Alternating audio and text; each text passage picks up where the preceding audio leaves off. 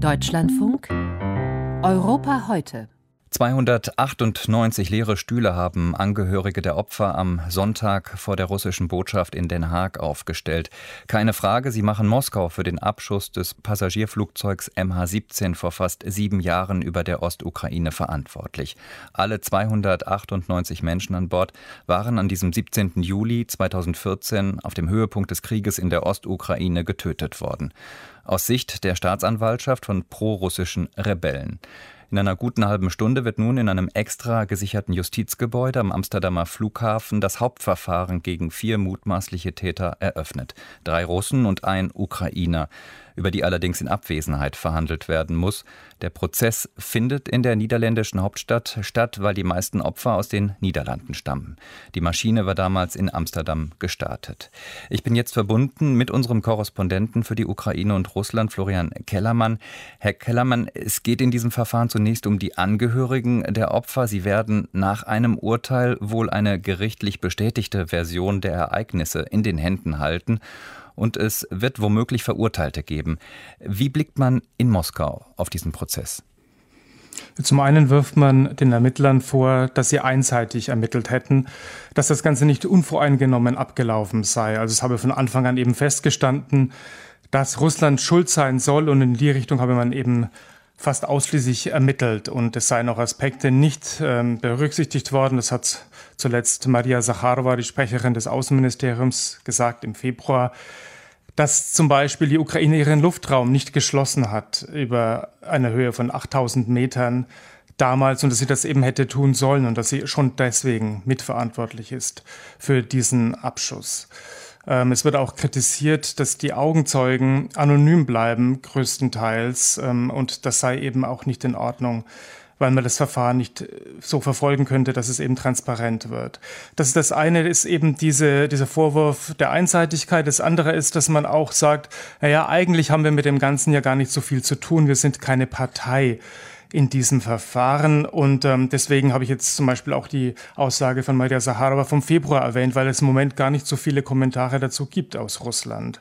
Und ähm, das ist natürlich eine Behauptung, wir seien hier nicht beteiligt, die nicht ganz stimmt, denn einer der Angeklagten hat einen Anwalt und er wird von einem Anwalt vertreten. Das heißt, dessen Argumente werden dann auch gehört dort beim Prozess und dieser Anwalt wird natürlich auch mit äh, von Russland ähm, ja, finanziert. Ähm, und der kann natürlich hier auch äh, die Fragen stellen, die Russland eben gerne stellen möchte.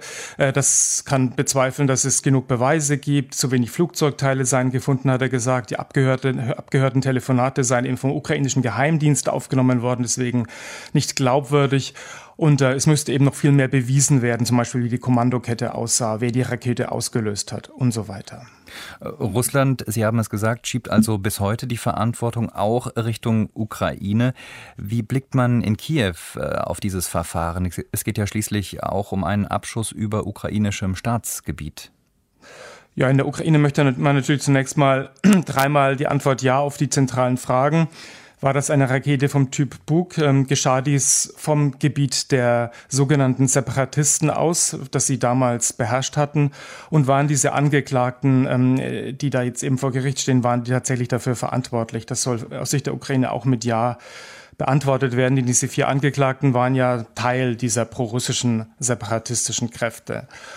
Ähm, wichtig ist natürlich für die Ukraine auch, dass es dabei Beweise zum Vorschein kommen, die eine Verbindung in den russischen Machtapparat, das heißt also viel weiter nach oben im Kreml, darstellen. Und äh, da gibt's eben auch Hinweise, Telefongespräche, die abgehört worden sind. Ähm, einer dieser Angeklagten hat zum Beispiel da gesagt oder soll gesagt haben, er habe Kontakte gerade gehabt nach Moskau auf höchstem Niveau. Und es geht auch um den ehemaligen Berater von des russischen Präsidenten Wladimir Putin, Wladislav Surkov, dem man eben gerne nachweisen würde, dass er da die Feder geführt hat. Das ist äh, für die Ukraine wichtig. Es ist die ganze Sache jetzt in der Ukraine auch innenpolitisch äh, brisant, denn man hat ja einen möglichen Zeugen ausgeliefert 2019 in einem Gefangenenaustausch, nicht ausgeliefert, sondern ausgetauscht an Russland und dafür wird Präsident äh, Zelensky immer noch kritisiert. Wenn sich herausstellen sollte, dass das ein wichtiger Zeuge war, dann wird hier der Druck auf den Präsidenten der Ukraine auch zunehmen.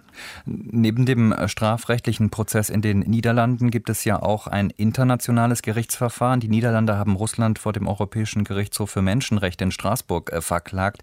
Hier handelt es sich um eine der ja wirklich sehr seltenen Staatenklagen. Ist dieses Verfahren für Russland am Ende sogar gefährlicher oder zumindest unangenehmer? Also auf dem Papier könnte man das meinen, denn eigentlich ähm, ist Russland ja verpflichtet, Urteile des Europäischen Gerichtshofs für Menschenrechte dann auch umzusetzen. Aber tatsächlich hat Russland jetzt schon eine lange Tradition darin, diese Urteile zu missachten. Und äh, es gab auch extra eine Verfassungsänderung die festgestellt hat, dass eben Urteile von russischen Gerichten über den Urteilen von internationalen Gerichten stehen. Das heißt, man kann nicht davon ausgehen, dass sich Russland hier halten wird an dieses Urteil, wenn es dann irgendwann mal fällt. Ähm, allerdings unangenehm ist es sicher, dass das Ganze stattfindet äh, auf dieser internationalen Bühne, denn es werden eben die Beweise in Sachen MH17 noch einmal von einer unabhängigen Instanz vorgeführt, ähm, gewertet, über das Ganze wird berichtet. Ähm, und ähm, das ist natürlich nicht schön für Russland, äh, auch wenn es keine unmittelbaren praktischen Konsequenzen für Moskau haben wird. Im Verfahren um das über der Ostukraine abgeschossene Passagierflugzeug MH17 müssen sich in Amsterdam vier Beschuldigte ab heute verantworten. Einschätzungen zu diesem Prozess waren das von unserem Korrespondenten Florian Kellermann. Besten Dank.